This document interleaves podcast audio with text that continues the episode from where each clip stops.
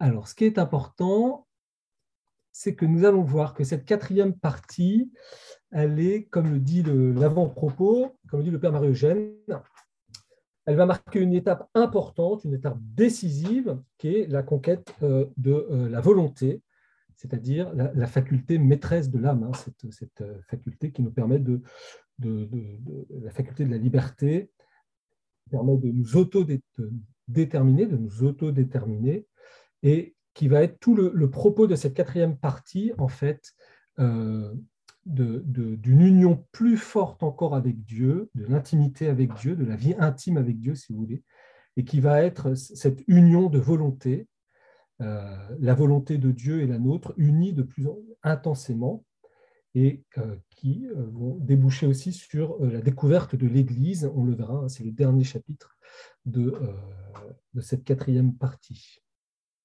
Et nous sommes, euh, cette euh, partie va nous conduire, l'union de volonté, c'est dans le château intérieur l'étape de, des cinquièmes demeures.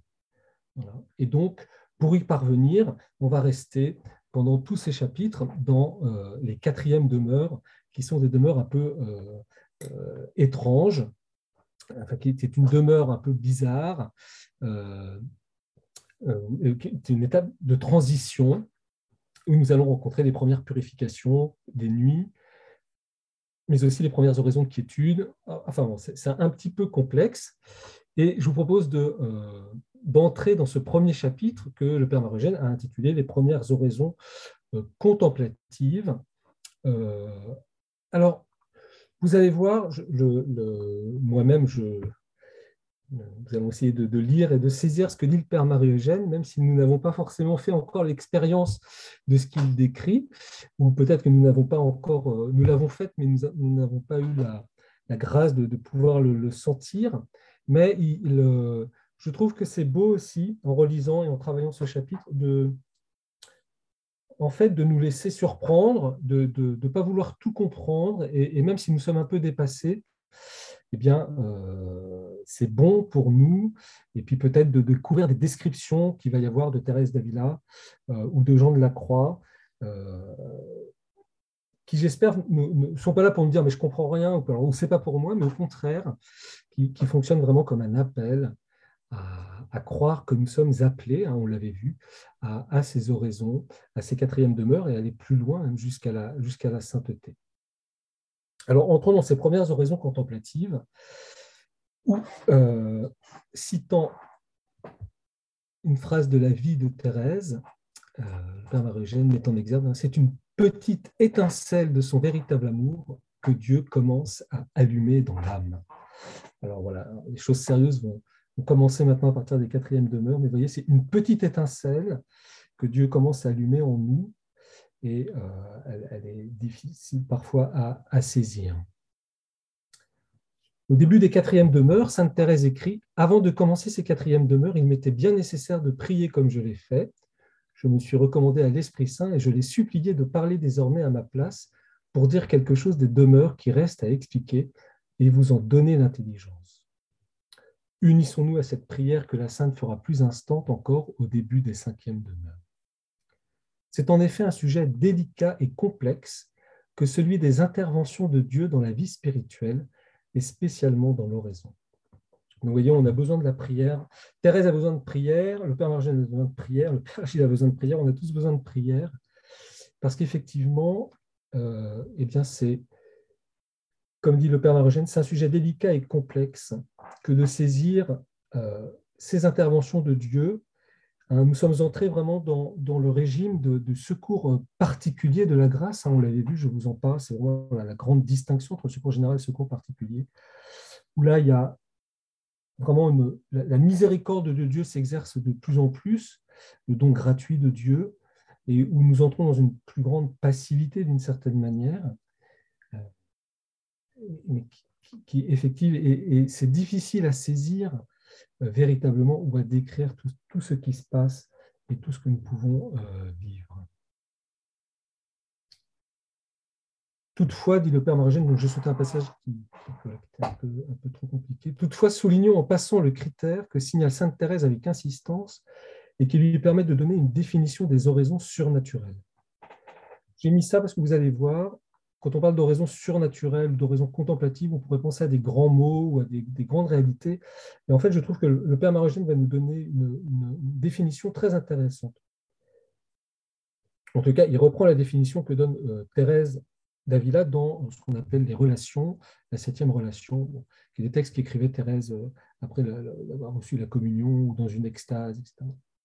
Je donne le nom de surnaturel à ce que nous ne saurions atteindre par notre industrie et nos efforts personnels, quelque grands qu'ils soient, bien que nous puissions nous y disposer et que même il soit important de le faire.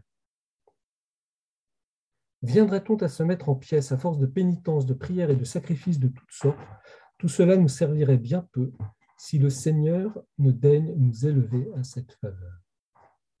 Vous voyez, ce que veut dire Thérèse, c'est que l'oraison surnaturelle, ce n'est pas quelque chose de super mystique ou, euh, euh, d'au-delà de, de, tout, c'est simplement le, quelque chose que Dieu nous donne, que Dieu fait en nous, que, que, nous ne pouvons pas faire par nous-mêmes et qui n'est pas le fruit de nos efforts ou de notre industrie, comme dit euh, en, termes hein, de, de, ce que nous pourrions fabriquer, de ce que nous pourrions faire par nous-mêmes.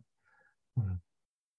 Par contre, bien sûr, on peut s'y disposer. Hein. On a vu que la disposition est importante, mais eh, c'est vraiment une intervention de Dieu quand il veut, comme il veut, et euh, où, nous n'avons pas de, de mainmise dessus.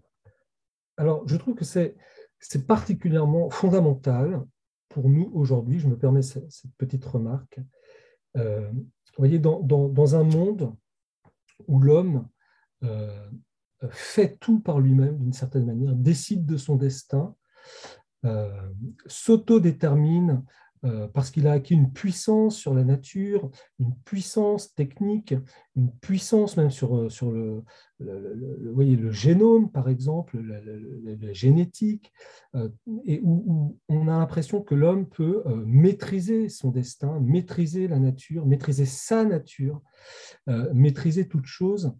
Et donc, peut-être une humanité qui, est de plus en plus, qui a de plus en plus de mal voyez, à, à saisir qu'il y a des choses qu'elle ne peut que recevoir.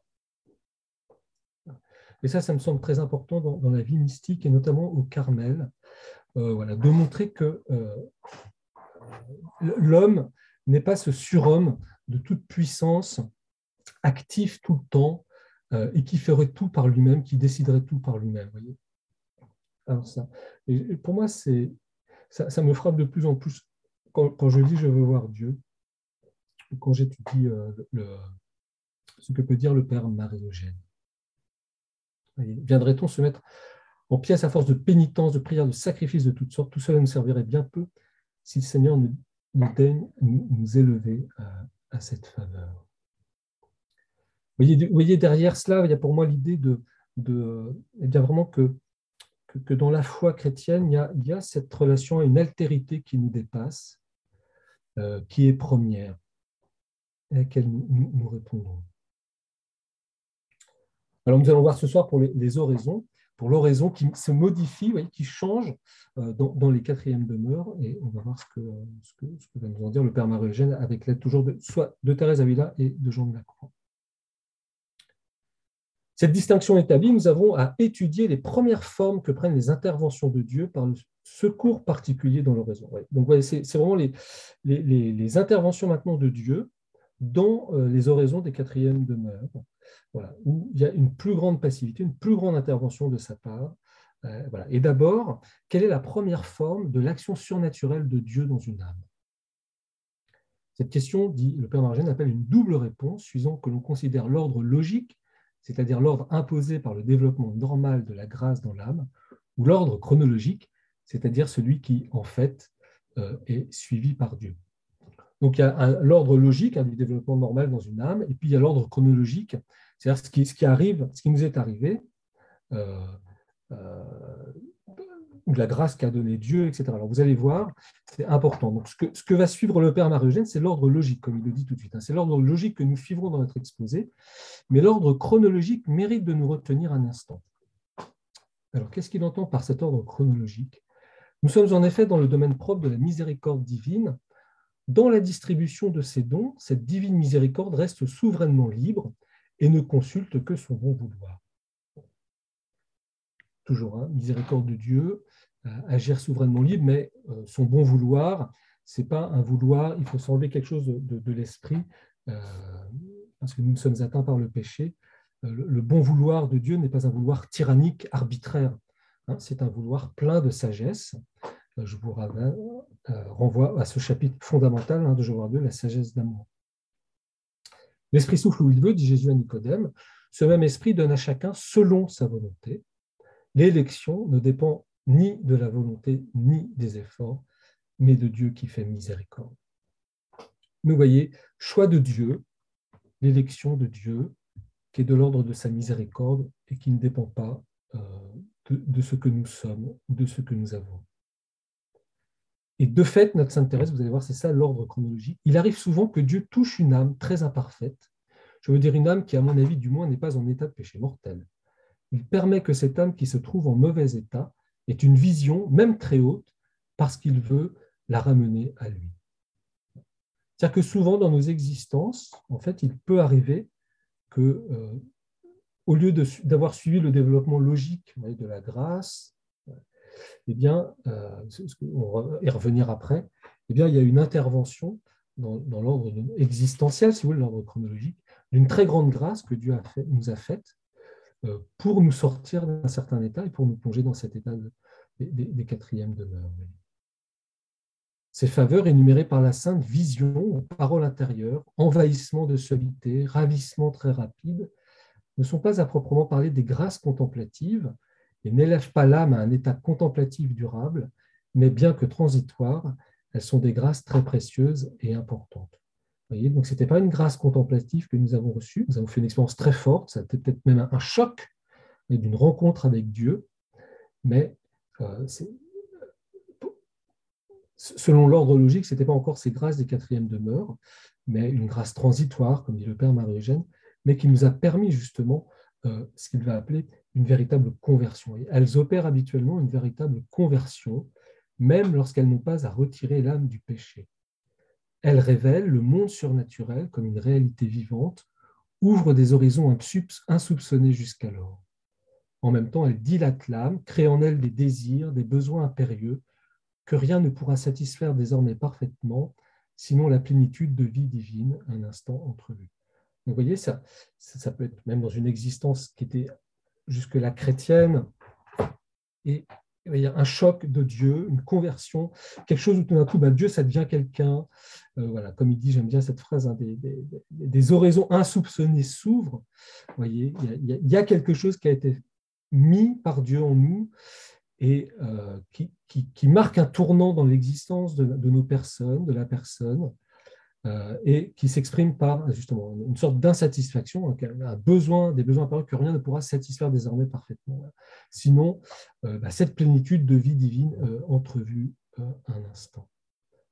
Et ça, cette grâce-là, on peut la recevoir, alors même, soit on est dans un état de péché, où on est très loin de Dieu, voyez, où on était dans une, un peu une routine, etc. Outre cet appel vers les sommets, ces grâces portent assez ordinairement en elles des lumières pour l'avenir. Il serait imprudent pour l'âme de chercher à les interpréter elle-même, mais un regard expérimenté y découvrira aisément des indications assez nettes sur la forme de perfection et sur la voie particulière que Dieu veut pour l'âme, qu'il a ainsi saisie. Ça peut être une grâce de, vocation en même temps, ça peut être plein, plein, plein d'autres choses. À ce double titre, elles sont un bienfait d'une portée souvent incalculable pour une vie spirituelle qui s'ouvre sur leur lumière. Aussi convient-il d'en garder et d'en cultiver le souvenir, non point pour s'en glorifier et s'y délecter, mais pour en remercier Dieu et retrouver fréquemment dans ce qu'elles ont laissé de profond les exigences de l'amour divin. Je trouve ça intéressant, voyez, parce que les grandes grâces qu'on a reçues dans notre vie, eh bien, il faut en, faire mémoire. il faut en cultiver le souvenir, dit le Père Marugène. Non pas ni pour s'en glorifier, ni pour s'en délecter, c'est-à-dire rechercher de nouveau cette grâce ou se croire supérieur aux autres. Mais pour entrer dans l'action la, de grâce, parce que des fois, bah, dans des moments plus difficiles, eh bien, il est bon de se souvenir de, de, cette sollicitude de Dieu dont nous avons fait vraiment l'expérience. Et puis retrouver ce qu'elles ont laissé de profond, voyez, non seulement les exigences de l'amour divin, on parle Marie-Eugène, le Père Marie-Eugène, mais aussi ce qu'elle portait de lumière pour l'avenir, pour cette certitude d'être aimé, voyez, et puis d'être de, de, appelé à, la sainteté, à l'intimité avec lui. Comme il le dit, hein, ses premières faveurs sont des blessures douloureuses et suaves. Vous notez le, paradoxe, hein, des blessures. Donc, vous voyez, c'est une blessure, c'est quelque chose qu'on reçoit, qui nous marque, et puis elles sont en même temps douloureuses parce que voilà, elles vont, peut-être couper quelque chose dans notre vie, elles vont venir nous révéler aussi des choses qui ne vont pas que ça, et en même temps suaves parce qu'il y a une véritable euh, expérience de Dieu. Heureuses les âmes ainsi blessées, il y a des, béatitudes dont je veux voir Dieu. Heureuses les âmes ainsi blessées. Plus heureuses encore sont-elles si leur amour est assez généreux pour en raviver sans cesse la plaie ardente.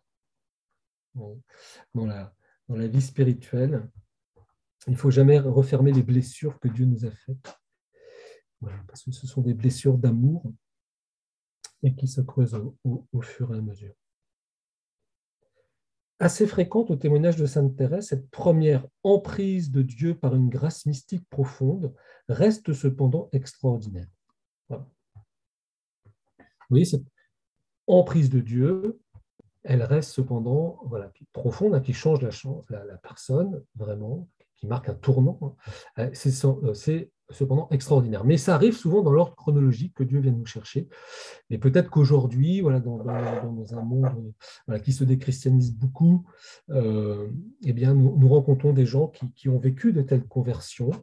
voilà, et peut-être que Dieu agit d'une manière assez ordinaire avec ce moyen assez extraordinaire de, peut-être de nos jours.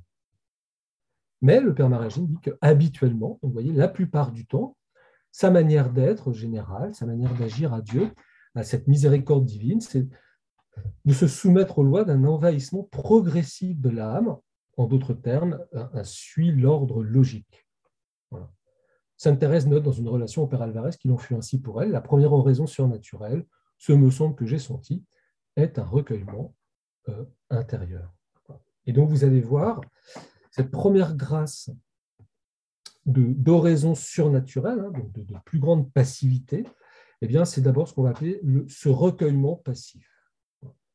C'est ce que dit le Père Marogène. Ce recueillement passif est au premier stade de l'envahissement divin et précède l'oraison du quiétude, comme la Sainte l'indique dans ses divers traités et dans la relation déjà citée. Vous voyez, il y a une distinction qui est faite entre le, le recueillement passif et l'oraison de quiétude. Donc, on va essayer de, définir un peu la distinction qu'il y a. Les effets de cette oraison, écrit-elle dans le château intérieur, donc cette Thérèse sont nombreux. Je vais en exposer quelques-uns, mais tout d'abord, je veux parler d'une autre oraison qui la précède presque toujours. Comme j'en ai parlé ailleurs, je n'en dirai que quelques mots maintenant. Donc, c'est ce recueillement passif hein, qui précède euh, les, premières oraisons euh, euh, contemplatives. Les premières oraisons contemplatives d'après Sainte Thérèse sont donc le recueillement passif et l'oraison de quiétude ou de goût divin. Donc ça, c'est le côté Thérèse d'Avila. On va voir en quoi ça correspond, à quoi ça, consiste. Et le Père Marégène ajoute quelque chose auprès de ces deux oraisons thérésiennes et se rattachant à la même période de vie spirituelle, donc les quatrièmes demeures, nous devons placer l'oraison de sécheresse contemplative ou de foi, dont Saint Jean de la Croix parle longuement dans euh, la montée du Carmel. Donc nous allons voir que en fait, et ça, ça s'appuiera pour les chapitres qui vont suivre, comme le chapitre sur Dieu lumière, Dieu amour et sur les nuits, dans les quatrièmes demeures, il y a ces premières oraisons contemplatives qui peuvent être soit vraiment très thérésiennes, on va voir, donc euh, euh, l'oraison de quiétude, de goût divin, mais qui peuvent avoir aussi l'aspect qui a été décrit par Saint Jean de la Croix, dans les mêmes demeures, dans la même progression, et qui sont plutôt des oraisons de sécheresse contemplative. on verra qu'elles ont toutes les deux la même euh, définition, enfin, comment dire, pas la même définition, mais elles, ont le même. Enfin, ce qui en fait le, cœur et le, fond, c'est la même chose. Donc, je vous le dis tout de suite, c'est euh, l'emprise de la volonté. Mais nous allons voir que parmi nous, eh bien, même si c'est mélangé, ben, certains sont plus d'oraisons de quiétude, de goût des vins, d'autres plus d'oraisons de sécheresse contemplative. Ça dépend aussi de, la période historique dans laquelle on vit. Vous allez voir comment on va expliquer ça le Père Marie-Eugène, ou simplement de notre psychologie. Donc notons que, en fait, il y a, trois mouvements qu'on va voir maintenant. Il y a euh, le recueillement passif, et puis deux manières, deux oraisons, euh, deux types d'oraisons, si vous voulez, dans euh, les quatrièmes demeures, qui sont toujours des oraisons contemplatives. Soit ça va être l'oraison de quiétude, plutôt thérésienne, soit l'oraison de sécheresse contemplative, ou de foi, hein, l'oraison de foi de, de Saint Jean de la Croix. Alors, allons-y et tout d'abord le recueillement surnaturel. Bien que Sainte Thérèse ait traité précédemment du recueillement surnaturel, ce n'est que dans le château intérieur et dans la relation au Père Alvarez, écrite à peu près à la même époque, qu'elle le distingue nettement de l'oraison de quiétude? Voilà, donc ça veut dire que même dans sa... Oui, le, Thérèse, hein, je vous l'ai dit, elle a, eu des grâces, et puis aussi elle a eu euh, une autre grâce, c'est de comprendre ce qu'elle vivait. Et puis elle a encore une autre grâce, c'était de nous le faire comprendre à nous en l'écrivant, etc. Et bah, il y a des choses euh, euh, qui, au fur et à mesure de son expérience spirituelle, de sa maturité, eh bien, elle va mieux distinguer, etc. Et au début, pour elle, ce que veut dire le texte, tout simplement, c'est que ce recueillement surnaturel et les oraisons de quiétude, c'était la même chose. Et en fait, au fur et à mesure, elle, distingue le recueillement passif et l'oraison de quiétude. on va voir, c'est un petit peu euh, subtil, mais euh, ça, amène des choses euh, intéressantes pour, nous. Alors seulement, son regard est assez pénétrant, sa plume assez déliée pour nous donner de ce recueillement une description spéciale. Écoutons-la. Alors, je vais laisser le texte parce qu'il est magnifique. Alors, c'est quoi ce recueillement passif? Ce recueillement ne consiste pas à être dans l'obscurité ni à fermer les yeux, il ne dépend pas d'une chose extérieure, bien que, sans le vouloir, on ferme les yeux et on désire la solitude. Vous voyez tout de suite tous les éléments de passivité. Ce n'est pas, pas notre industrie, ce n'est pas notre axe, on est attiré voyez, à fermer les yeux, à désirer la solitude.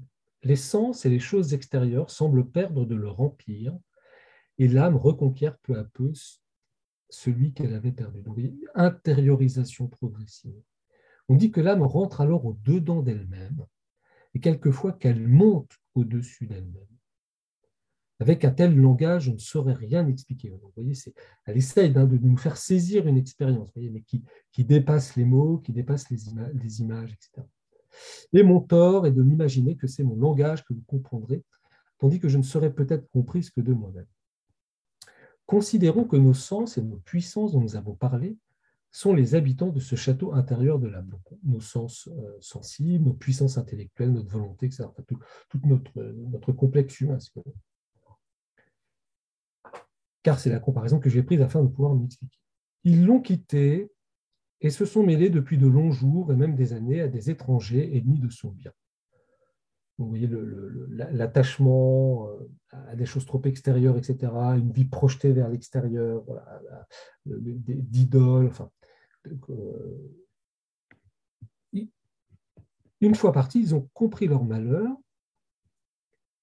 ils se sont rapprochés du château, mais ils ne parviennent plus à y rentrer, tant l'habitude de se tenir au dehors est pernicieuse. Vous voyez, imaginons une, existence tout, tout, le temps projetée vers l'extérieur, vers les choses, euh, attachée aux choses, etc., incapable de rentrer en elle-même.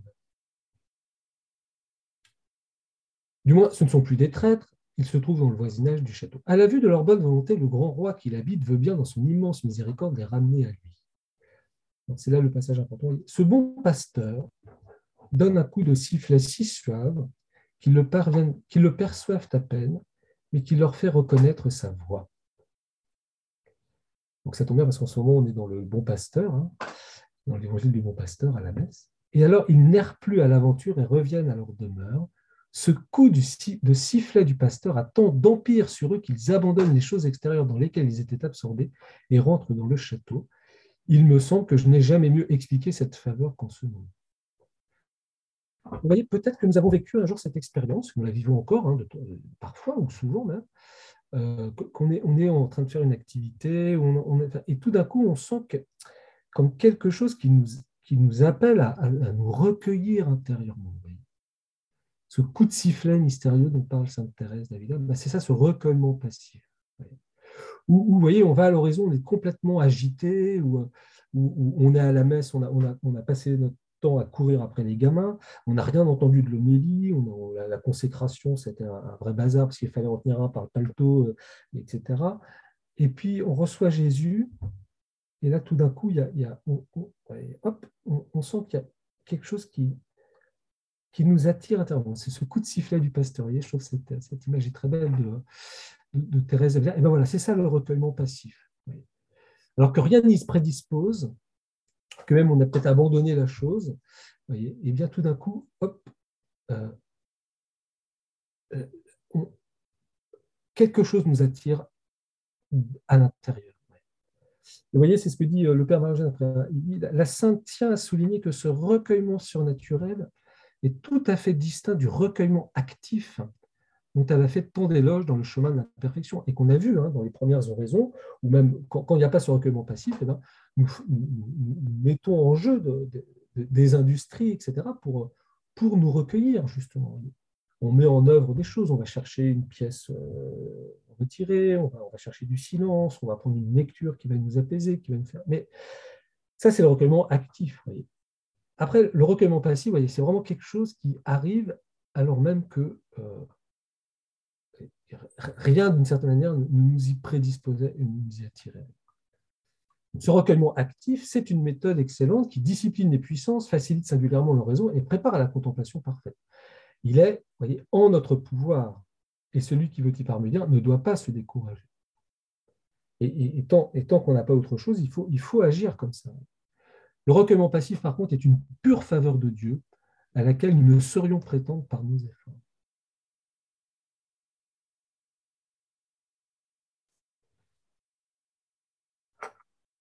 Je suis sûr qu'on a tous déjà fait cette expérience-là de ce, recueillement passif. Alors laissons encore la, la, parole à la sainte dont la haute expérience peut seule nous éclairer en des matières si délicates. L'âme reçoit un secours précieux quand Dieu lui accorde cette faveur, donc le recueillement, N'allez pas croire cependant que vous l'obtiendrez à l'aide de l'entendement, en considérant que Dieu est au-dedans de vous, ou à l'aide de l'imagination, en le représentant en vous. Cette méthode est bonne, et c'est là une excellente manière de méditer. Elle est basée sur la vérité, puisque de fait, Dieu est au-dedans de nous-mêmes. Mais chacun de nous peut y réussir, avec le secours de Dieu, bien entendu. Vous voyez, troisième demeure, toujours un secours général. Ce n'est point là le recueillement dont je parle. Il est d'une toute autre sorte. Parfois même, l'âme n'a pas encore commencé à penser à Dieu que les gens dont nous parlions, les sens et les puissances, hein, euh, nos sens, notre sensibilité, notre imagination, notre volonté, notre intelligence, se trouvent déjà dans le château. On ne sait comment ils y sont entrés, comment ils ont entendu le coup de sifflet de leur pasteur, puisque les oreilles n'ont perçu aucun son, mais on sent d'une manière notable à l'intime de l'âme un recueillement plein de suavité, comme peuvent s'en convaincre ceux qui en ont l'expérience. Pour moi, je ne saurais m'expliquer plus clairement. Vraiment, c'est vraiment, vous voyez, c'est une grâce de Dieu qui ne dépend pas de notre activité, de, notre industrie, et que nous percevons comme vraiment une action qui se fait euh, en nous. Et, c'est ça, vous voyez, l'expérience des quatrièmes demeures, l'expérience d'une foi encore plus profonde c'est de sentir que nous sommes habités. Nous ne sommes pas seuls. Et c'est ce qui se fait sentir dans le recueillement passif. Et, ce que je vous disais de tout à l'heure, hein, de, ces oraisons surnaturelles, euh, qui, pour moi est si importante pour l'anthropologie, vous voyez, il y a, soit l'homme est un être habité, donc il y a une altérité, il n'est pas seul, il n'est pas le maître, soit l'homme est une subjectivité pure euh, qui, décide de tout, qui contrôle tout, une conscience pure, etc. C'est des grandes anthropologies qui commencent à partir du XVIIe siècle. Ce recueillement surnaturel est donc certainement un effet de l'action de Dieu, un signe de sa présence. Le maître ne se manifeste pas encore lui-même, mais à distance, sa puissance se révèle agissante. De loin, il donne un coup de sifflet mystérieux. L'âme ne l'a point entendu, n'a rien saisi directement, mais elle se sent apaisée, enveloppée d'une chape de recueillement par une puissance qu'elle ignore. Vous voyez, c'est, euh, voyez, notez le coup de sifflet mystérieux, de loin. Euh, Dieu ne se donne pas encore directement, mais à distance. Il n'en faut pas davantage pour lui révéler la présence du Maître. Mais voilà, on sent qu'il y a la présence de Dieu. Elle se sent dans une terre sainte. Ses puissances sont devenues soudain dociles. Une force suave les maîtrise, et l'emprise de cette onction les pénètre de respect affectueux. Chacune a repris la place que lui assigne l'ordre divin dans l'âme et reste dans une attente paisible et pleine de douceur. Toutes sont aux écoutes du divin qu'elles sentent proches, sans cependant le voir ni rien percevoir directement. Donc, c'est une magnifique description hein, du recueillement passif, que peut-être que nous, avons vécu, que peut-être nous, nous désirions vivre plus souvent. Euh, mais euh, voilà ce qu'elle fait. Hein, on, sent une sorte de mise en ordre, euh, une docilité de toutes nos facultés, voilà, parce que Dieu les a appelés, Dieu nous a attirés vers l'intérieur, vers sa présence, etc. Comme en toute action directe de Dieu, il y a du plus ou du moins voilà, en ce recueillement surnaturel. Il semble parfois être produit par un appel si discret qu'il est quasi imperceptible, tandis qu'en d'autres cas, il s'affirme par une emprise très forte qui réduit les facultés euh, à l'impuissance. Donc des fois, vous voyez, ça peut être au milieu d'un vaste brouhaha où tout d'un coup, on est comme délicatement entraîné vers les profondeurs quelque chose se met. Et puis des fois, bon, ça peut être euh, beaucoup plus euh, fort, une emprise beaucoup plus forte, comme dit le père Marogène. Et là, il n'y a plus de brouhaha du tout, etc. On est complètement pris. Chez les âmes neuves, nous appelons ainsi celles qui n'ont pas connu encore de faveur surnaturelle, ces effets sensibles sont habituellement assez notables, alors que sur des sens assouplis, parce qu'habitués au divin, l'impression qu'il produit peut être si ténue et si suave que l'âme on prend à peine conscience. Donc ça, c'est une distinction intéressante que donne le père Marie-Eugène, c'est-à-dire que dans ses premières, euh, euh, comment dire, euh, ses premiers recueillements passifs, dans ses premières, on va voir grâce surnaturelle, vous voyez, vraiment des quatrièmes demeures, en fait, notre sensibilité, notre, on est tellement peu habitué, voyez, que des fois, ça, peut avoir des répercussions sur, notre sensibilité, sur notre imagination, sur notre intelligence, etc., tout à fait notable, comme il dit, voyez, comme euh, donc vraiment comme un choc vraiment qui, s'opère, alors qu'une fois qu'on sera euh, bah, beaucoup plus habitué à vivre dans, cette intériorité, dans cette intériorisation, eh bien, euh, voilà, on peut ne pas en prendre, en avoir même une, conscience voyez, de, cette attraction divine en Ce qui faisait dire au Père Marie, voyez, que Marie, qui est la plus grande sainte, euh, eh bien, elle, a pas de, elle, été pleine de grâce. Vous voyez bien, l'action de Dieu en elle ne, devait provoquer ni, euh, extase, ni, euh, syncope, ni rien du tout, parce que, tout son être était tellement souple et, habitué au divin d'une certaine manière, comme il dit que même peut-être même Marie ne, ne, prend pas conscience de la grâce qu'il habite, voyez, de, l'expérience divine qu'elle fait, comme, euh, comme, elle le dit dans, les évangiles. Ce recueillement passif peut n'être suivi d'aucune autre manifestation surnaturelle, si ce n'est ce simple coup de sifflet, voyez, cette simple attirance vers l'intérieur de nous-mêmes, et être donné pour arrêter l'agitation intérieure ou faire plus paisible une oraison active de simple regard. Donc des fois, on a commencé par l'oraison active, voyez, parce que bah, c'est un don, c'est donné, voyez. Et puis, bah, hop, en fait, on va passer subrepticement d'une oraison active à cette oraison de passif à cause de ce recueillement passif. Le plus souvent, cependant, il est le prélude de faveur plus haute. Miséricordieusement, le maître crée lui-même les dispositions de silencieuse attention et de paisible soumission qu'il veut trouver à l'heure de ces manifestations. Le recueillement surnaturel annonce donc et prépare les visites divines. Donc, il est, ce recueillement surnaturel, il est comme une disposition voyez, à recevoir encore plus euh, la grâce de Dieu. Voilà. Et donc, c'est là la distinction que fait Sainte Thérèse d'Avila, accompagnée par le Père Margine, entre ce recueillement passif, qui est une disposition à, et puis l'oraison de quiétude qui va être plus un état d'oraison euh, sous la grâce de Dieu. Cette paix surnaturelle hein, et recueillante que Dieu a envoyée en messagère au devant de lui reste dans l'âme, après chacun de ces passages, comme le signe le plus authentique et le plus caractéristique de son action. Notre Dieu est un Dieu euh, de paix.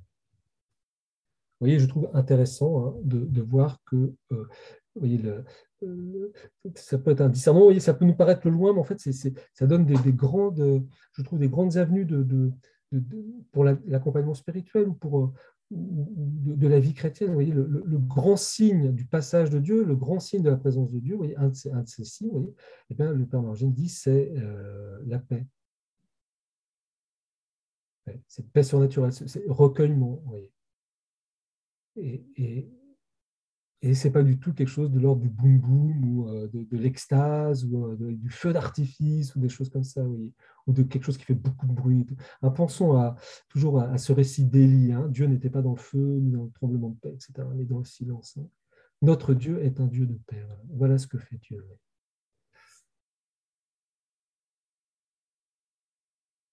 Alors, de fait, maintenant, annoncé voyez, par le recueillement passif, Dieu commence à donner son royaume. Donc là, on va être dans l'oraison de quiétude, dans l'oraison de quiétude.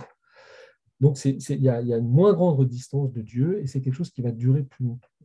De l'oraison de quiétude ou de goût divin, Sainte Thérèse a donné maintes descriptions dans ses écrits. Il ne sera pas inutile de redire les principales, non point pour se livrer à un jeu de comparaison, mais au contraire pour en dégager l'élément essentiel. Donc, j'ai laissé euh, toutes ces descriptions. Vous pourrez aller relire le chapitre hein, si vous avez Je veux voir Dieu. Si ces... Mais euh, pour retenir avec le Père Marigène, euh, dégager l'élément essentiel de ces oraisons de quiétude ou de goût divin. Ben, c'est dans le château intérieur que Sainte Thérèse, avec son expérience enrichie, parce que c'est vraiment le, château intérieur, c'est vraiment l'œuvre qu'elle écrit plus tard dans, son existence, où elle a vraiment acquis la, pleine maturité spirituelle et humaine, nous donne une description plus simple, plus limpide, plus lumineuse, qui marque de traits plus spécifiques la nature de l'oraison de quiétude, son origine et ses effets divers. Alors, en, développant la comparaison déjà connue des deux bassins, la Sainte dit que l'un reçoit les eaux amenées par un aqueduc, l'autre les reçoit immédiatement d'une source qui le remplit sans bruit aucun. Alors, euh, l'image de l'eau qui tombe, euh, de l'aqueduc, etc., c'est une image que beaucoup s'intéresse pour décrire l'oraison, notamment dans le livre de la vie, hein, où elle parle des quatre manières d'arroser un jardin, qui sont en fait les quatre manières de, faire oraison, où au début, on va chercher l'eau nous-mêmes, donc vous voyez, beaucoup d'efforts, etc. Après, on, fait des aqueducs, et puis à la fin, la dernière prière, bah, ça pleut tout seul, on voyez la passivité, le, mais là, elle reprend une autre image euh, euh, de, deux bassins que l'on va remplir soit par les eaux amenées par un aqueduc, vous voyez encore de l'effort, etc., l'autre les reçoit immédiatement d'une source qui le remplit sans bruit aucun et qui est Dieu même. Et ça, c'est la raison de quiétude ou de goût. À mon avis, ce n'est pas une joie qui a son origine dans le cœur, elle vient d'une partie plus intime, comme d'une profondeur. Vous voyez, avec l'oraison, déjà ce qu'on avait avec le recueillement passif, hein, de cette intériorisation, de cet appel des lointains, eh bien dans l'oraison de, goût, de, quiétude ou de goût divin, voilà, c'est Dieu vraiment intérieur qui, euh, la profondeur, vous voyez, le vocabulaire hein, de l'intériorité, de l'intimité, de la profondeur. Le centre, elle va dire. Hein. Je pense que ce doit être du centre de l'âme, ainsi que je l'ai compris depuis et que je le dirai à la fin. Donc on va voir aussi, je vous donne un petit indice, qu'avec les nuits, etc., on va voir que comme nous vivons souvent très à l'extérieur de nous-mêmes, dans les, faubourgs, hein, eh bien, on va voir que les quatrièmes demeures sont aussi une, plus grande intériorisation et que ce qui va être euh, difficile et douloureux pendant une certaine période, c'est que Dieu nous nourrit de l'intérieur et nous, nous cherchons encore à l'extérieur. Où nous sommes tellement encore attirés par l'extérieur que nous ne comprenons pas ce qui se passe à l'intérieur parce que c'est beaucoup plus fin, beaucoup plus euh, euh, délicat, etc. Et donc, il y a toute cette période euh, de, ce qu'on va appeler les nuits de purification, en fait, qui sont pour nous adapter, pour adapter ce qui est le plus extérieur à nous, à notre intériorité, pour percevoir mieux ce que Dieu fait. J'y reviendrai. Il semble vraiment que quand cette eau céleste coule de la source dont j'ai parlé, qui est au plus intime de nous-mêmes, tout notre intérieur s'élargit et se dilate. Voyez, la, la présence de Dieu euh, en nous et l'œuvre de Dieu en nous nous élargit et nous dilate. vous voyez, c'est des termes euh, métaphoriques, hein, mais, qui disent quelque chose. Vous voyez, notez que ça, part maintenant de plus en plus du, profond de notre être et beaucoup moins, et même pas du tout, de l'extérieur. Elle produit en nous des biens que l'on ne saurait exprimer. L'âme elle-même est impuissante à comprendre les dons qui lui sont accordés. Alors, elle respire une suave odeur, disons-le maintenant, comme si dans ce fond intime, il y avait un brasier où l'on jeta des parfums les plus embaumés. On ne voit ni la flamme du brasier, ni l'endroit où il est, mais la chaleur et la fumée odoriférante pénètrent l'âme tout entière, et même bien souvent, je le répète, le corps lui-même y participe. Donc, voyez bien, euh, euh, elle passe d'une métaphore aquatique, hein, enfin, le liquide de l'eau, au feu, au brasier. C'est une eau qui embrase c'est un brasier euh, liquide. voyez, donc c'est des mots pour exprimer cette expérience de Dieu qu'elle a vécue, qu'elle veut nous aimer, mais qui se passe en nous. J'espère qu'il nous donne envie de ces horizons de quiétude. Voilà. Et, et vous voyez, chez Thérèse, cette, emprise de Dieu, hein, elle, peut remonter jusque dans, dans, le corps, donc aux choses les plus extérieures, sur la terminologie euh, carmélitaine, hein, mais nous sommes notre corps, etc. Et il va y participer, peut-être dans une, euh, dans une quiétude apaisée ou même ressentir sensiblement, voyez, dans, notre corps ce qui se passe. Faites attention, mes filles, et comprenez-moi bien, on ne sent pas de chaleur, on ne respire pas de parfum, c'est une chose beaucoup plus délicate. Je ne me sers de cette comparaison que pour vous faire comprendre ce que c'est. Alors, c'est quoi cet intérieur et d'où ça part Eh bien, en fait, c'est que la volonté est enchaînée, suavement enchaînée par les goûts divins qu'elle savoure. Et c'est ça le, centre des oraisons de quiétude, c'est que la volonté est prise par Dieu. Et comme c'est la faculté maîtresse, la plus profonde en nous, et ça part de l'intérieur. Et là, et la question que pose le Père Marogène, il dit, mais du coup, euh, la, volonté est enchaînée. Euh, qu'est-ce qui se passe pour les autres puissances? Qu'est-ce qui se passe pour notre intelligence? Qu'est-ce qui se passe pour notre sensibilité, notre imagination? C'est là la distinction qui va faire important. Et Sainte nous laisse entrevoir qu'il peut être bien différent suivant les circonstances. Voici le cas où elles ont quelques connaissances et donc quelque part au festin délicieux de la volonté. Donc des fois, dans cette oraison de quiétude où la volonté est prise par Dieu, eh bien, euh, ça, va aussi, euh, notre intelligence va y participer, nos sens, notre sensibilité, notre imagination. Elles prétendent venir au secours de la volonté et augmenter la quiétude par leur activité propre. Agitation vaine et troublante, elles jettent des fagots sur une étincelle au risque de l'éteindre. Parce que comme l'intelligence, voyez, on, ressent des choses, etc., alors elles vont, encore plus agir pour que ça continue. Et, là, euh, Thérèse dit, bah c'est comme si on jetait euh, des fagots sur une étincelle. Les deux autres puissances, entendement et mémoire, donc l'intelligence et l'imagination, viennent au secours de la volonté pour la disposer à jouir d'un si grand bien. Parfois, cependant, alors même que la volonté est unie à Dieu, elle est très gênée par ces deux puissances. Ces deux puissances sont alors comme des colombes qui, non contentes de la nourriture que le maître du colombier leur donne sans aucun travail de leur part, vont en chercher ailleurs et s'en trouvent si mal qu'elles reviennent. Elles vont et viennent dans l'espoir que la volonté leur fera part de ces délices. Donc ces puissances, donc notre intelligence, etc., notre sensibilité, par leur agitation, se sont rendues inaptes à savourer les goûts divins. Donc première chose, vous voyez, notre volonté est enchaînée, notre intelligence, nos sens en perçoivent quelque chose, et donc au lieu de se tenir calme, ils vont essayer de jouer encore plus, ou de, vouloir que la volonté en, bénéficie encore plus par, leur industrie. Et donc on s'agite, on fait, voilà, et en, fait on, ne sait pas bien. Ou bien encore, comme dit Thérèse, parfois l'entendement ne participe en aucune façon au festin de l'âme, aussi il en éprouve du, du, trouble. Et des fois, vous voyez, notre volonté peut être prise, mais notre entendement, rien ne se passe dans le reste de notre, notre humanité. Et comme dit Thérèse, l'âme se trouvant dans une quiétude profonde, il arrive parfois que l'entendement est complètement troublé. Il lui semble que ce n'est pas dans sa maison que cela se passe, il s'imagine être pour ainsi dire comme un autre dans une demeure étrangère où il n'est pas content de se trouver, et il en cherche une autre parce qu'il ne sait pas se fixer. Et donc, qu'est-ce qu'il faut retourner? Eh bien, ces, ces quatrièmes demeures, comme dit le Père Margène, caractérisées par la quiétude, sont aussi des demeures bien agitées. Et c'est ça qui est important, vous voyez, c'est là encore, pour s'extraire de toute saisie un peu orientale où la quiétude serait, signifierait un, zen et une paix totale, le Père Marie-Eugène, et on verra au fur et à mesure, que ces quatrièmes demeures, oui, bien sûr, il y a une quiétude parce que la volonté est prise, mais ça peut être aussi des demeures très agitées parce que le reste des facultés ne sont pas prises. Et que euh, ça peut être, euh, on peut vivre un grand trouble tout en vivant une raison de quiétude.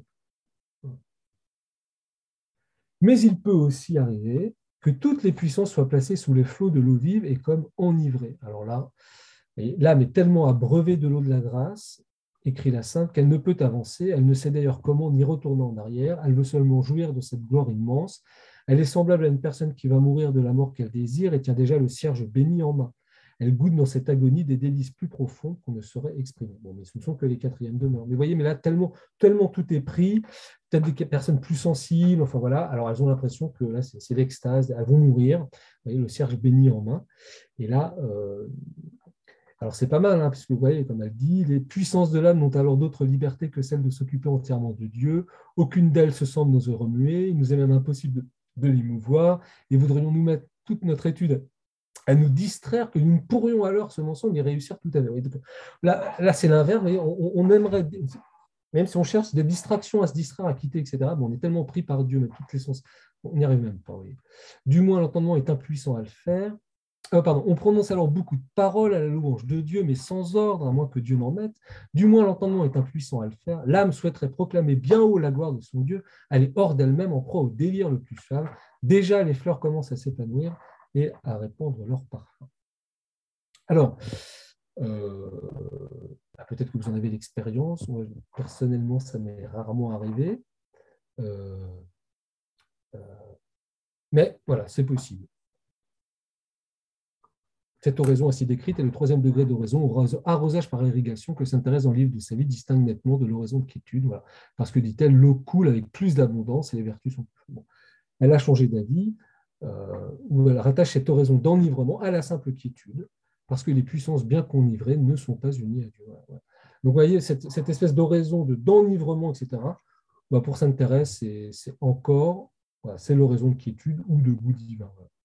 Les effets sensibles sont plus intenses, l'efficacité est peut-être plus grande, mais le mode d'action de Dieu reste le même que dans l'attitude. Il n'y a que la volonté qui soit enchaînée véritablement. Et c'est ça l'important, c'est l'oraison de quiétude, c'est qu'il n'y a que la volonté qui soit enchaînée véritablement. Alors, que nos facultés soient agitées, les autres facultés soient agitées, euh, sèches, comme comme on va le voir, ou complètement enivrées, ça n'a pas d'importance, ça ne qualifie pas la qualité de l'oraison. Ce qui compte, c'est que la volonté soit enchaînée. Donc je passe le, passage de Thérèse euh, pour aller là, ici. Telle est l'oraison de quiétude qui enchaîne suavement la volonté, petite étincelle de son véritable amour que le Seigneur commence à allumer dans la voie. on penserait déjà que c'est la fin, pas du tout. C'est une toute petite étincelle. Gage qu'il l'a choisi désormais pour de grandes œuvres si elle se prépare à les recevoir. Par contre, on a vu hein, l'entrée dans les quatrièmes demeures, ses premières oraisons contemplatives, c'est vraiment l'appel à la sainteté, à, devenir un saint, un apôtre, et ça, c'est contenu dans la grâce de notre baptême. Alors très rapidement, vous allez voir, euh, cette oraison de quiétude très thérésienne, elle a aussi euh, la, même euh, le, même effet chez changements de la croix, mais il va décrire, lui, cette, oraison contemplative des quatrièmes demeures d'une manière tout à fait différente, euh, qui, a la même chose, c'est-à-dire que la volonté est enchaînée, mais lui, il va montrer avec d'autres effets. Et c'est ce qu'on appelle aussi la sécheresse contemplative ou oraison de foi. Cette appellation semble évoquer un état bien différent de la quiétude. Ah parce que euh, bah, entre la sécheresse et puis l'oraison de quiétude, on se dit ben, on préfère peut-être l'oraison de quiétude ou, qu'est-ce que ça a à voir? Et cependant, les premières formes d'oraison contemplative décrites par Saint Jean de la Croix sous ce titre correspondent à l'oraison de recueillement et à la quiétude thérésienne. Vous voyez, c'est l'étude que fait le Père Marie-Eugène et puis son expérience aussi. C'est de dire, mais quand, Thérèse d'Avila et Saint Jean de la Croix décrivent les quatrièmes demeures, elle, elle exprime l'oraison, ce qu'elle a vécu, c'est l'expérience, hein, euh, l'oraison de quiétude, et lui, Saint Jean de la Croix, il va décrire la même oraison, mais avec une autre expérience, qui est la sécheresse et la forêt. Saint Jean de la Croix donne ses descriptions dans les chapitres de la montée du Carmel et de la nuit des sens, qui expose les signes indiquant qu'une âme doit passer de la méditation à la contemplation. Ces signes ont déjà été étudiés, hein. vous vous souvenez, hein, on avait vu. Il nous suffira donc de reprendre les plus importants pour mettre en relief les traits caractéristiques de la sécheresse contemplative d'après Saint Jean de la Croix. Pour Saint Jean de la Croix, la contemplation est une connaissance amoureuse. Elle consiste essentiellement à recevoir la lumière du soleil qu'est Dieu et qui plane constamment sur les âmes vous voyez un autre climat, d'autres images. Là, ce n'est pas l'eau, etc. Vous voyez, c'est euh, plutôt la donc, lumière. Avec la lumière va venir la nuit. Vous voyez, la, sécheresse aussi. Le, euh, mais oui, c'est toujours la passivité qui va devenir. Vous voyez, recevoir cette lumière du soleil qui est Dieu. Vous voyez, on ne fabrique pas la lumière. c'est la lumière du soleil. Il faut la recevoir. Et puis qui, elle aussi, plane constamment sur les âmes. Alors, c'est oui, moins la, dimension de l'intériorité, mais on a l'impression d'être, euh, mais plutôt d'être pris dans, euh, sous ce soleil euh, de Dieu. Cette lumière divine, en raison de sa transcendance, a comme effet normal sur des puissances inadaptées à la recevoir l'obscurité. La nuit caractérise la contemplation. Hein. On, l'a vu. Hein. Hein, donc voilà, c'est Dieu est un soleil inadapté à nos facultés, à nos pauvres facultés humaines, et quand Dieu nous le recevons, quand Dieu se donne, eh bien, ce que nous allons vivre ou saisir, c'est l'obscurité. Et il le dit, hein, la nuit caractérise la contemplation. Cette nuit est expérimentée dans l'impuissance, l'aridité, le dégoût des facultés, qui ne peuvent s'appliquer aux opérations qui leur étaient habituelles précédemment et dans lesquelles elle trouvait contentement et profit. Donc on l'a vu hein, dans l'entrée en contemplation. Nous avions l'habitude d'agir et nous prenions plaisir à la méditation de la parole de Dieu, à, méditer sur Dieu, à, faire fonctionner notre intelligence, à produire notre, acte de foi, etc. Et tout d'un coup, hein, il, y a, une intervention divine plus qualifiée. On rentre aussi là dans la passivité. Dieu se donne plus abondamment, plus intérieurement. Voyez et euh, euh, la, manifestation pour, ces âmes-là, plus saint-joanniques, eh bien, ça va être l'impuissance, l'aridité et même le dégoût des facultés qui, n'arrivent plus à, qui ne trouvent plus plaisir. Et pourquoi? Parce que Dieu, Dieu il, s'oppose à elle d'une certaine manière, il fait autrement. Au sein de cette désolation, cependant, on l'avait vu, hein, le signe positif, une certaine paix se manifeste. Vous voyez, on retrouve la paix intérieure. L'âme prend plaisir à être seule, sans considération particulière, en quiétude et repos, sans acte ni exercice des puissances, dans une connaissance amoureuse. Vous voyez, là, on rejoint bien. Donc, en fait, la volonté est bien prise. Et on voit bien qu'il y a le, repos, la quiétude, la paix, mais dans un tout autre climat qui est plus sec, plus obscur, plus aride et, plus paradoxal aussi. Cette connaissance amoureuse est si subtile et si délicate qu'au début, l'âme n'arrive pas à en prendre conscience. Vous voyez, là encore, c'est ça qui va, faire la nuit, vous voyez, c'est que Dieu se donne d'une manière encore plus qualifiée, plus riche, mais comme on est habitué à un autre régime et, plus extérieur, alors on n'arrive pas à saisir cette nouvelle manière dont Dieu nous, nourrit, nous, se donne à nous. Donc, et comme dit le Père Marogène, cette connaissance amoureuse est si subtile, si délicate qu'au début, l'âme n'arrive pas à en prendre conscience, toute prise qu'elle est par le regret des satisfactions sensibles dont la prive l'impuissance des facultés. Les premières oraisons contemplatives sont donc toutes de sécheresse, d'impuissance et de désolation. Il advient cependant un peu plus tard que, se mettant en oraison, l'âme boit à son aise avec suavité, sans qu'il soit besoin de tirer l'eau des actes des considérations passées, des formes et des figures, de manière qu'aussitôt qu'elle se présente devant Dieu, elle se met en acte d'une connaissance confuse, amoureuse, paisible et tranquille, où l'âme boit la sagesse, l'amour et la saveur. vous voyez, c'est ce qu'on vous décrit souvent parce qu'on est dans un climat plus saint-joannique, me semble-t-il, que, que thérésien aujourd'hui. voilà, l'oraison est, est, faite de cette obscurité, de, de, cette considération amoureuse, pas de grands raisonnements, etc., mais de, fixer amoureusement notre regard sur Dieu et de boire la sagesse. L'âme demeure parfois comme en un grand oubli, de sorte qu'elle ne saurait dire où elle était, ni ce qui s'y fait, et il ne semble qu'en aucun temps se soit passé en elle.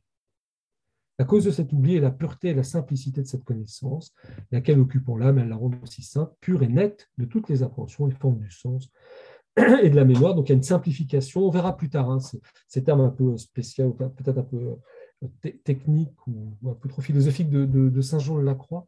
Voyez, notons simplement, voyez, il, y a, une sorte de simplification qui s'opère dans notre manière de faire oraison, hein, par où l'âme opérait dans le temps, et ainsi elle la laisse en oublier son temps. Des fois, vous voyez, les, oraisons qui passent très vite.